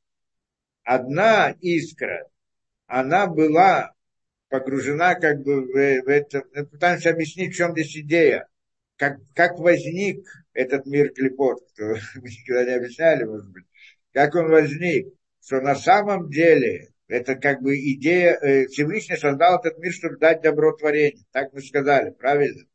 А добро творением, то есть э, да, народу, который будет выполнять их это, да, добро творением, оно добро тогда, когда оно заслужено. Когда человек, получ... когда человек это заслужил, потому что он может получить добро, но добро по-настоящему это когда он его заслужил, что это его. Когда это его лично, а не подарок. Потому что когда это подарок, это как бы тоже добро, но намного меньше. А Всевышний хотел дать добро совершенно, потому что он сам совершенен, и дать максимальное добро. Максимальное добро это то, что было то, что человек это получил, потому что он это заслужил, потому что это он. Тогда он приравнивается как бы ко Всевышнему, в каком-то смысле становится соучастником Всевышнего в создании, создании мира. И для этого, значит, нужно у него, чтобы была свобода выбора. Чтобы была свобода выбора, нужно, чтобы у него он, была возможность сделать добро и делать зло. И, и чтобы делать зло, надо, чтобы была возможность делать зло. И чтобы была возможность, должен быть мир лжи. Потому что зло можно делать только так, как бы, э, да, против истины. Что значит зло? Есть истина, есть ложь. Есть то, что есть, и то, чего нет. И когда я предполагаю или представляю то, что нет, как будто бы это есть, это идея лжи. Это как сегодня, как человек Э, хочет э, каких-то плохих вещей, а пытает, приходит, объясняет другим и себе, что наоборот это хорошо. То, что ну, каждый день встречаемся с этим. Сегодня это просто весь мир этим заполнен. Как называется, лицемерие, да? Что приходит человек и говорит, вот, не хочу говорить разные приводить разные, да, то, что лозунги, эти, как это, сисмау, то, что сегодня приводят ради счастья, ради, как у нас это было, да, ради высоких таких, как бы, идеалов, а на самом деле хотят зло. То есть идут как ложные идеалы, всякие ложные идеалы и так далее. Это, в принципе, мир лжи, то, что мы видим вокруг себя, со всеми этими идеологиями, которые вокруг нас это идея мира лжи, это приходит какую-то, и, да, какой, как называется, моральный принцип. Это суть мира клепот в нашем, в наше время. Приходит с разными моральными принципами, которые кто-то придумал, что он хочет, на самом деле, он хочет э, для себя различных удовольствий и преимуществ и так далее, а представляет это как будто бы ради каких-то духовных интересов, ради там добра людям и так далее, и так далее. Это мир лжи. Он берет ло, делает то, что зло, и представляет его в виде добра. И вот эта вот идея, воз, нужно, и нужно, и откуда у меня есть возможность это? Я, я вижу, что это ложь. В нашем мире это не видно. То, что приходят разные, кричат там, демократии, счастье народов, спасение, я не знаю, что гуманизм и так далее, человек посмотрит, он чуть не видит, что, это, что там ложь по-настоящему, не это выглядит. Не первый взгляд, он потом различает, когда ну, как, как мы в России это пришли к этому, э, как, как, к чему приводит это равенство и братство и счастье всех народов, мы это видели хорошо.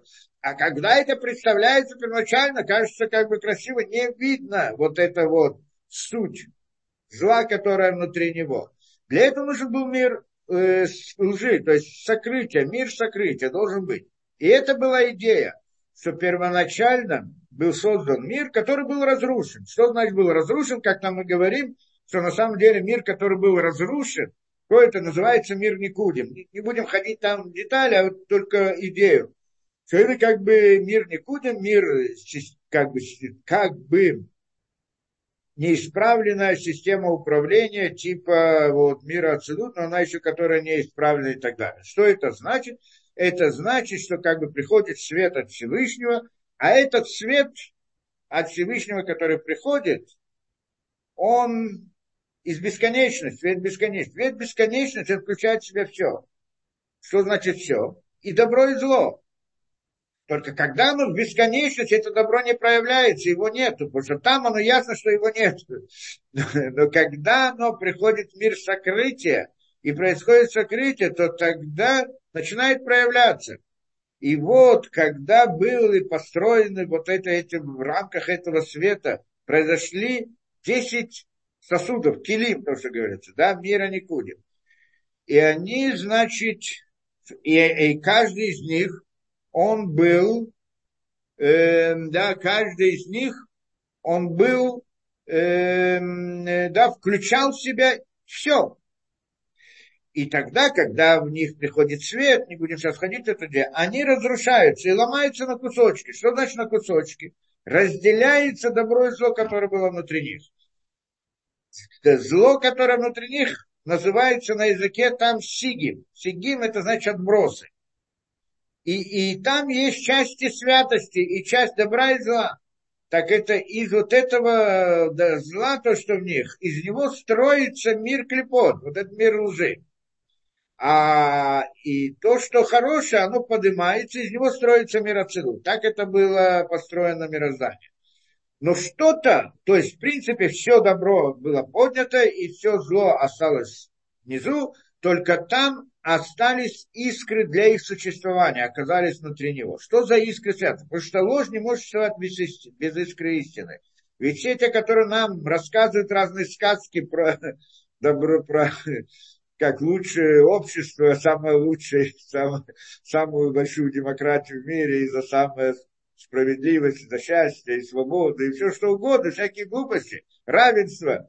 Все, кто это рассказывает, там как права женщин, права мужчин, я знаю, что за права разные, и так далее, они приходят, как бы скрывают, они приходят, там есть какая-то истина, искра истины, что-то, видимость какая-то. Надо разбирать, что именно, я не хочу в это входить. Когда мы говорим о равенстве, равенство как таковое, нет более ужасного более ужасного принципа, морального принципа, морального, которого, более аморального, чем принцип равенства. Почему? Потому что люди никогда, нигде и никаким образом не были и не могут быть равны. Так построен мир. А зачем нужно равенство? Равенство нужно только для того, и только тогда оно используется, когда некоторые люди, какая-то группа людей хочет принизить и как это, уронить, подавить какую-то группу населения или каких-то людей и обвиняет их в неравенстве. И всегда обвинение будет правильно, потому что никогда нет равенства. Только они сами тоже не равны, но это не, они поднимают вот эту вот вещь. Равенство всегда для того, чтобы сделать зло людям. Это единственная причина, для чего нужно равенство. И так оно использовалось всегда. Но почему люди его принимают как мораль, как э, это? Потому что есть там искра истины. В чем заключается искра истины? Идея справедливости. Каждому человеку нужно, да, к, к отношению к каждому человеку должна быть справедливость. Это понятно. Идея справедливости не относится к понятию равенства. Это три силы управления. Хесед, Дин, Варахамим. Хесед – это делать добро, Дин – делать суд, то есть справедливость. Принцип справедливости – это построено это в чистых этих. А понятие равенства – это ложь. Но внутри нее она выглядит, как будто бы там есть какая-то истина, что там идея справедливости. Потому что то, что есть два человека, они не равны. Они не равны, нет в этом это, это, это нормальное, а, естественное состояние. Но потому что они не равны, не значит, что э, одному должно быть несправедливость по отношению, один должен быть несправедлив по отношению к другому. Принцип несправедливости или справедливости, конечно, должен быть сохраняться в любом случае, но само равенство не должно быть, никогда не было, и это только хуже. Приходят, они говорят, нет, несправедливость – это результат неравенства. И тогда, значит, делают это, приравнять, уравнять, оно потом нарушает справедливость. Нет никакой справедливости. То есть получается, понятно, да? И в каждом из этих, в каждом вот этих э, якобы моральных принципов, которые в современности, они все, почти все аморальны. Они моральны. Почему? Так, но есть там искра истины. И в каждой искре истины она дает жизнь этой лжи. Потому что без нее никто бы никогда не принял бы этот принцип. Да, если бы не было бы там идеи, как, бы справед... как будто бы справедливости кому-либо в результате неравенства или равенства, неравенства, то тогда никто бы этот принцип вообще не принял, потому что нет такого понятия равенства. Это одна из э, самых э, да, глупых вещей, понятие равенства. Никогда нет. Два человека рождаются, уже от рождения они не равны это то, что я не, один не равен другому, не такой, как он. Здесь как все как одно, это нет хуже, чем этого. Все будут одинаковы, да? Всегда в чем-то отличаются. А идея должна быть, что даже когда один он меньше, чем второй, то тот второй должен к нему относиться со стороны добра и со стороны справедливости. Это. Система управления, а не со стороны равенства. Да? Это идея. Во всяком случае, как бы то ни было, а вот это вот, для того, чтобы ложь существовала, должна быть там искра истины, которая дает ей жизненность. Она дает это существование, иначе просто эта ложь сразу раскрывается и все аннулируется. И поэтому Всевышний, когда вот был создан этот, разрушен этот мир, Никудим, и был построен мир Ацелут, и он, в принципе, взял все хорошее и оставил все плохое, и построил мироцелю систему управления истинную, та, которая должна быть. Потому что там идея Хесадин Варахамим – это добро, справедливость и милосердие. Это основная вещь. Это, это как бы моральный принцип по-настоящему. И их тоже можно извратить, кто хочет, да? но, но, но по-настоящему это так. Это должно быть правильно, как должно но, э, но искры истины остались в мире лжи для того, чтобы дать существование лжи. Для чего? Для того, чтобы была потом свобода выбора. Сделать ложное действие. Да, чтобы сделать, чтобы подумать, что ложь это истина. И вот эту вот, э, была только одна искра, первоначально. Была только одна искра, которая вот это вот дает жизнь всему этому миру лжи. Но потом, э, да, э, как там, спустились еще 10, вот эти вот 10, 10 искр спустились. Ну, 10 искр, тот мир, который был разрушен, там было 10 сферот, от каждой сферы искры, как-то так. 10 искр, которые там оказались, там, может быть, после греха первого человека, э, перемешались снова эти 10 искр и так далее. Когда там была одна искра, у нее не было такой силы. Она жизненность была уже, но не было силы. Когда появилось 10 искр там, то оно дало силу такую, что оно воздействует на, на, на, на наш мир. Да, что мы тогда находимся в этом мире лжи. Оно дает не просто э, лжи, и, как бы жизненность, но также дает ей силу. И вот эта вот сила, это и идея, задача нашего мира, людей, да, еврейского народа, это поднять искры истины, вытащить оттуда эти искры истины, это значит раскрыть ложь. И тогда ложь раскрывается. Когда ты раскрываешь истину, ты показываешь этот, как мы сегодня сделали, когда мы раскрыли идею равенства, подняли из нее искру, мы раскрыли ее ложь, она аннулируется. Когда человек, когда это понимает, то, что мы говорим, для него больше не существует этого принципа равенства вообще. Отсутствует полностью. Тот, кто понял до конца это, нет такого морального принципа. Не мораль, а амораль. А, э, и так далее, каждая вещь. И это как бы идея поднятия, да, это как бы идея поднятия, да, это поднятие иска. Но поскольку в нашем мире ложь настолько велика, да, чтобы поднять их, раскрыть их, для этого туда спускают, должны, это должны делать великие души. И кто это великие души? Вот эти вот десять, которые были убиты, Раби Акива и братья его эти души, которые спустились для того, чтобы поднять вот это, раскрыть вот это вот искры истины, которые внутри них. Это была идея, так, по-моему, так мы, по-моему, в прошлый раз тоже объяснили.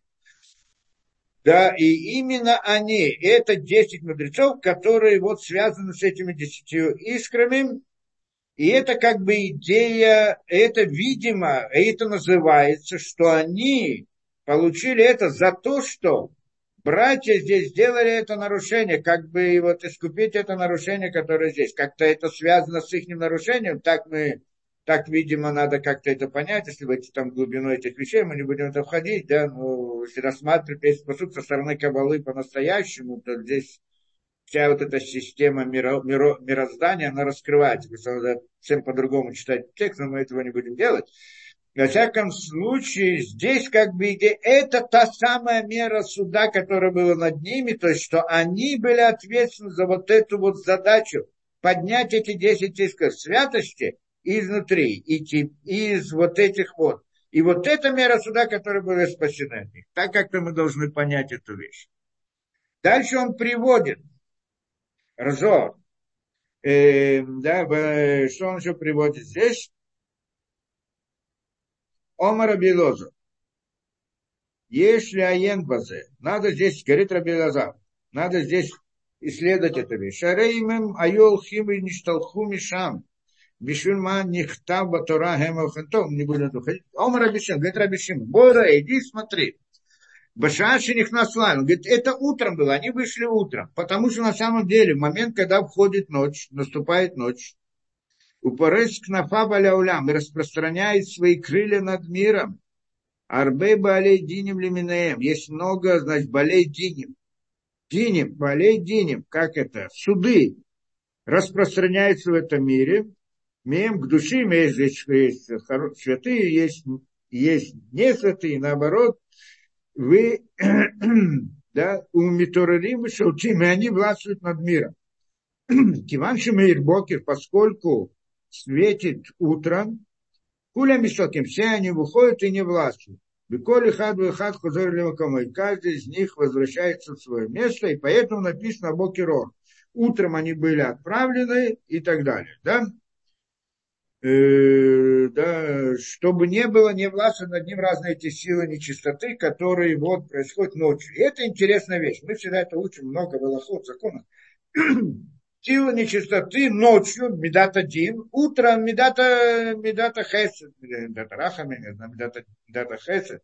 Значит, получается, утром добро, а вечером так это, что это такое? Мы, когда находимся днем, ночью, для нас же нет разницы ночью, туда жизнь где раньше люди шли спать ночью, то есть как только заходило солнце, выходили дома, молились, все, и там сколько свечи хватало, а потом все спали и шли спать и вставали с светом рано это. Да так это было это. А сегодня ночью у нас основная жизнь начинается у многих людей именно ночью. В чем идея? И мы не чувствуем никаких сил закдина. Там, и там приходит много в законах сказано, что нельзя выходить ночью одному что если есть один, есть разные силы, которые властвуют, тогда они могут повредить человека.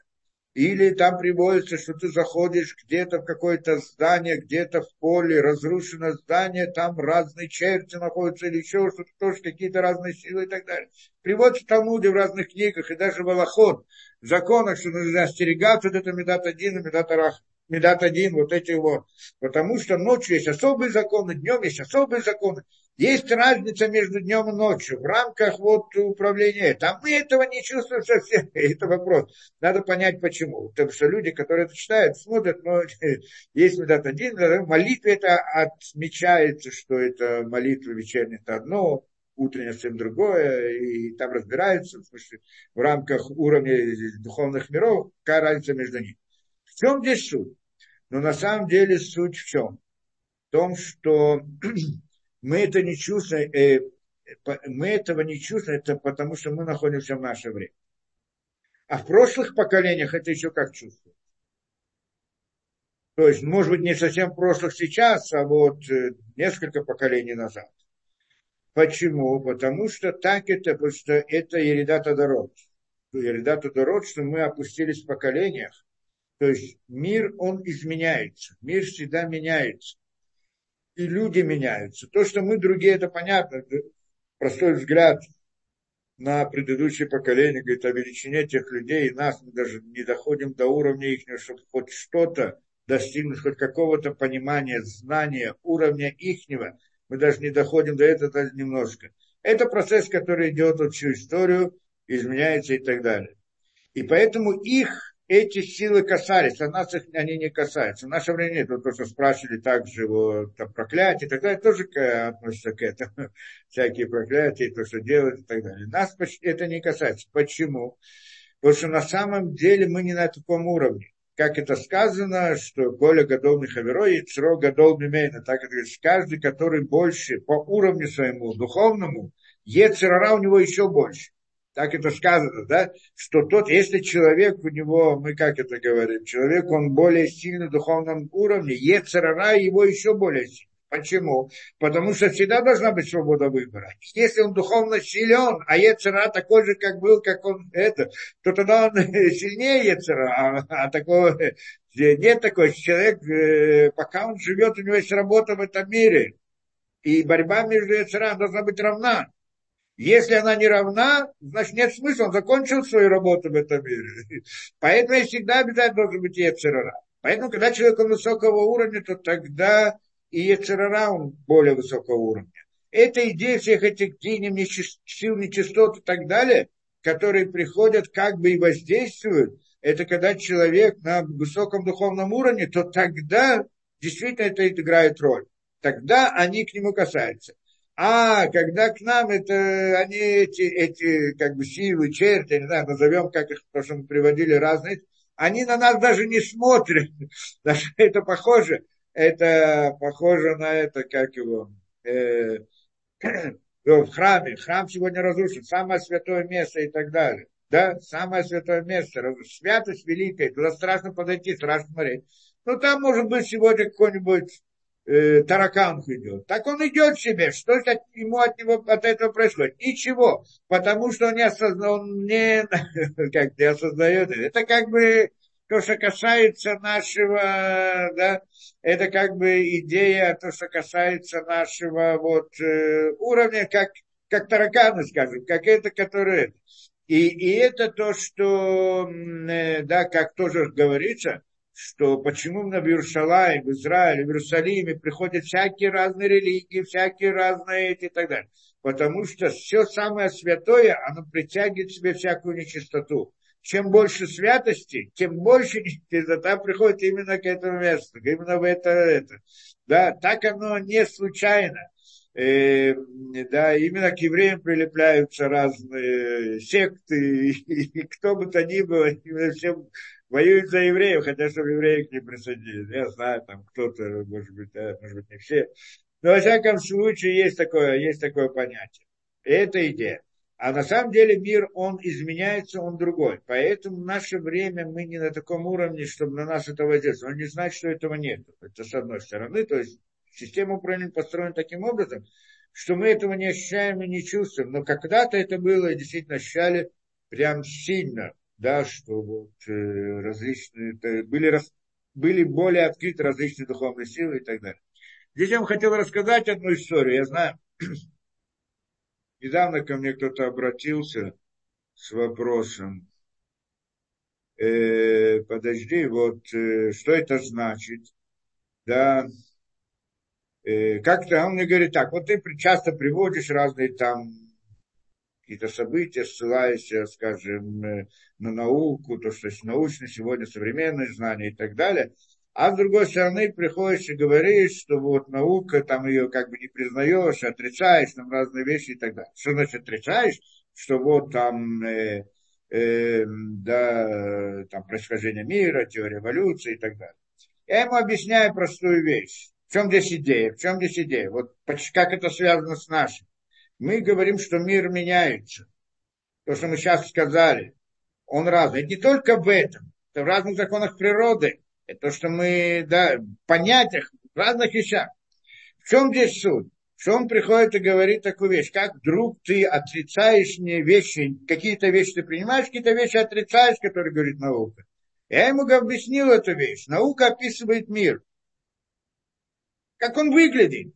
Я, в принципе, я сам смотрю, я хочу знать, как мир. Я смотрю на мир, правильно? Смотрю вот так, и так, и так. Но есть в мире много разных вещей, чтобы смотреть, там надо этим заниматься, надо входить в глубину, надо исследовать, надо это. Так ученый это делает. Смотрит, что он делает эксперименты, проверяет то, другое, третье. Почему я не могу полагаться на это?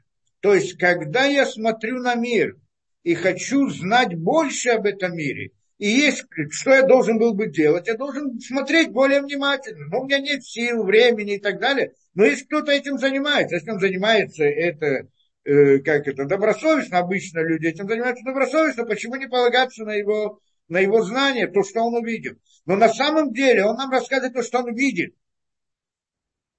На это мы полагаемся. То есть, в принципе, он описывает мир, который представляется перед нами.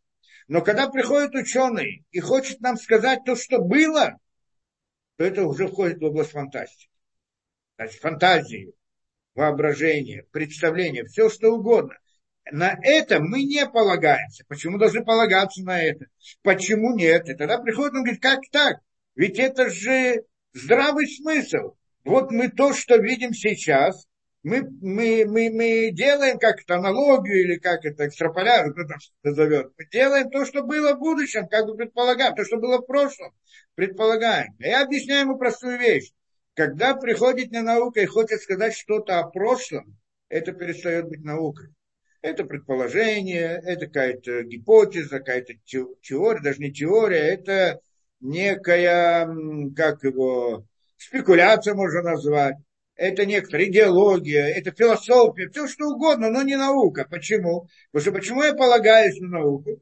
Потому что она исследует мир, который есть, и делает в нем эксперимент. Эксперименты показывают, что действительно так оно есть, не знаю почему. То есть ну, ученый не может объяснить почему, но он может сказать, что есть. И поэтому на это можно полагаться. Но когда он говорит о том, что было в прошлом, значит, он должен предполагать, значит, предполагает, он как бы делает экстраполяцию на прошлое, то есть он приходит и говорит нам, что я предполагаю, что то, что мир такой, как он сейчас, он такой же был сто лет назад, двести лет назад, тысячу лет назад, пять тысяч лет назад и так далее. Он был точно такой же, как он сейчас. Если предположить, что мир сейчас, он точно такой же, какой был раньше, или мир раньше точно такой же, как сейчас, то тогда их предположение можно принять, тогда их выводы можно принять. Но на самом деле это предположение. А кто сказал, что это так?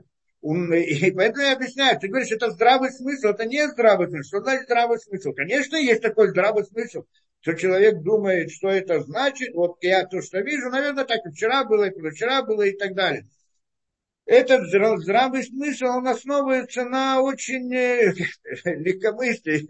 Совсем очень, очень может быть. Если у меня нет причины в этом сомневаться, может быть. Но когда у меня есть причина сомневаться в этом, а у нас есть серьезная причина в этом сомневаться, это хотя бы причина то, что, то, что мы привели сегодня, да? Идея, что раньше было по-другому. Жизнь была другая, люди были другая, мир менялся всегда. Поэтому то картина мира, которая сегодня все не обязательно было э, в прошлом. И это основная постановка. Поэтому на это мы не полагаемся на ученых. То, что было. Когда он приходит и говорит, что мир был, я не знаю, там, вечно, как нас говорят. Мир был всегда, это раньше было предполагалось, то, что нас учили в школе. Мир был всегда, Бога нет, и ничего, мир он был всегда. Вы говорите, что кто-то его там когда-то создал, был мир миллионы, миллиарды лет и так далее, и так далее. Э, потом приходит, говорит, друг, это э, э, как это, спекуляция, идеология, психология, не наука, нельзя сказать, это не научное мнение, потому что наука я могу сказать, ты проверил, ты это видел, я скажу, что есть. Говорит, это есть.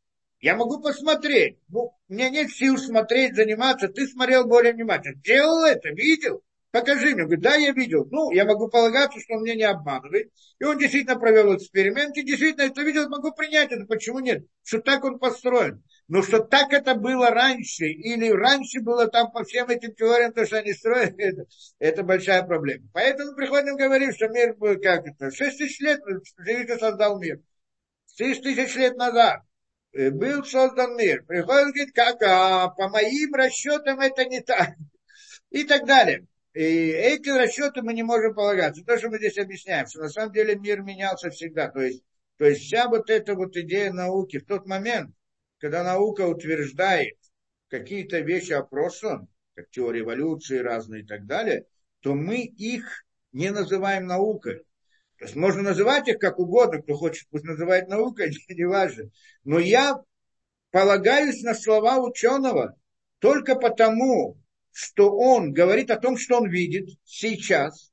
Он проверил эксперимент, проверил, он видит. Я просто надеюсь, предполагаю, что он меня не обманывает. Обычно есть основания считать, что в этом у меня не было. Он действительно это видел, проверил, поэтому можно это полагаться. Но когда он говорит о том, что было в прошлом, это его предположение, какая-то теория, это, да, и, и совсем не обязательно это. Почему, что он э, э, э, совсем на это не полагаемся? Почему? По простой причине, потому что мир менялся. Потому что мы знаем из наших источников, что мир всегда меняется. Были, как меняется то, что мы сегодня сказали, так меняется много разных всех законов природы. А если посмотреть глубже, я сейчас не хочу это приводить, но где-то там в лекциях мы это объясняем, да, объясняем, что сегодня приходят и говорят, что там, что есть, камень или какой-то материал состоит из атомов, да, и так далее, и так далее. А, а мое утверждение с точки зрения вот объяснения наших этих, что эти атомы, они появились только тогда, когда ученый стал на них смотреть. А до этого их не было вообще. И так далее, разные вещи. Но это интересный взгляд такой, но мир на самом деле, то, как мы объясняем, совсем по-другому. Как-нибудь мы это разберем, этот вопрос. Но это то, что да, есть. Конечно, там идея создания мира, и там все эти, да, наоборот, потом возникло, что мир сорвал, был какой-то большой взрыв и так далее. Есть на это дело да, и что это, в принципе, переворачивает весь взгляд, который нас обучали до этого, говорит о том, что у мира было начало, у мира было начало, только там сколько, они говорят, 13 миллиардов лет, 6 тысяч, 6 тысяч лет и так далее. Это, со временем нет проблемы как-то это объяснить, как это получается. 6 тысяч, 13, откуда они взяли 13 лет, в чем основа, 13 миллиардов лет, на чем это основывается и так далее. Я разбираю где-то подробно эту вещь. Интересно хочу сказать, что там есть такой Стивен Хокинг, который разбирал это. И он хотел объяснить вот эту идею теизма. То есть, что на самом деле идея теизма была как бы разрушена, когда вот возникла это, и вдруг поняли, что мир, он расширяется, и как такой большой взрыв, и, значит, было начало у мира – и тогда это нарушило ту самую идею, что если есть начало у мира, значит, есть тот, кто его создал, значит, есть начало. Если есть начало, значит, есть что-то до начала, или над началом, или вне начала. И что должны понять, что это такое. И так далее. И тогда приходит, он там придумывает некоторые теории, сейчас не буду ее объяснять, там где-то у меня лекция на эту тему, разбирает всю его точку зрения, что он здесь приводит и говорит – и как он э, делает манипуляцию, что приходит, хочет сказать, что на самом деле вот это начало, оно не начало, то есть оно всегда начало, потом снова расширяется, потом снова возвращается к началу, снова возвращается, что на самом деле времени нет, и время оно тоже как часть пространства, то оно становится точкой, что оно раз, э, и так далее, и так далее. И там мы это разбираем, почему его точка зрения это, в принципе, несмотря на то, что у нее нет никаких доказательств, никаких э, экспериментов, понятно, что только всего лишь теория, но она сама не стоит э, в критике, да, сама по себе, просто как философская теория сама по себе. Но это некоторая философия некоторое мировоззрение, некоторые, это может человек предположить одно, может быть другое, всю эту картину мира я могу объяснить по-другому, нескольких вариантах, как с точки зрения различных наук, как с точки зрения еврейской и так далее. Нет проблем совсем, и мы не можем, мы на это не полагаемся, естественно, полагаемся на свидетельство, как вы говорили не один раз, да? Но, но основная идея здесь, то, что мы сказали, нам понятно, ясно, что мир, он меняется. Каждый раз мы другие, наши поколения другие, предыдущие поколения, это вижу своего учителя, учителя его, учи, его учителя и так далее. Раби Акива, который был, мог подняться на небеса, спросить там все это, мог э, делать разные это и так далее, и так далее. Знание, которое было великое, огромное, которое это. И тогда это была разница. Если была разница в поколениях, то и разница в мире, в природе, в законах и так далее тоже имела место. Кто-то скажет не в той мере, в другой мере, но понятно, что была эта разница. Поэтому никто мне не может прийти и сказать, что вот как сегодня я сейчас делаю а, экстраполяцию на прошлое, и из этого буду делать различные выводы. Это, это как был ответ тому человеку.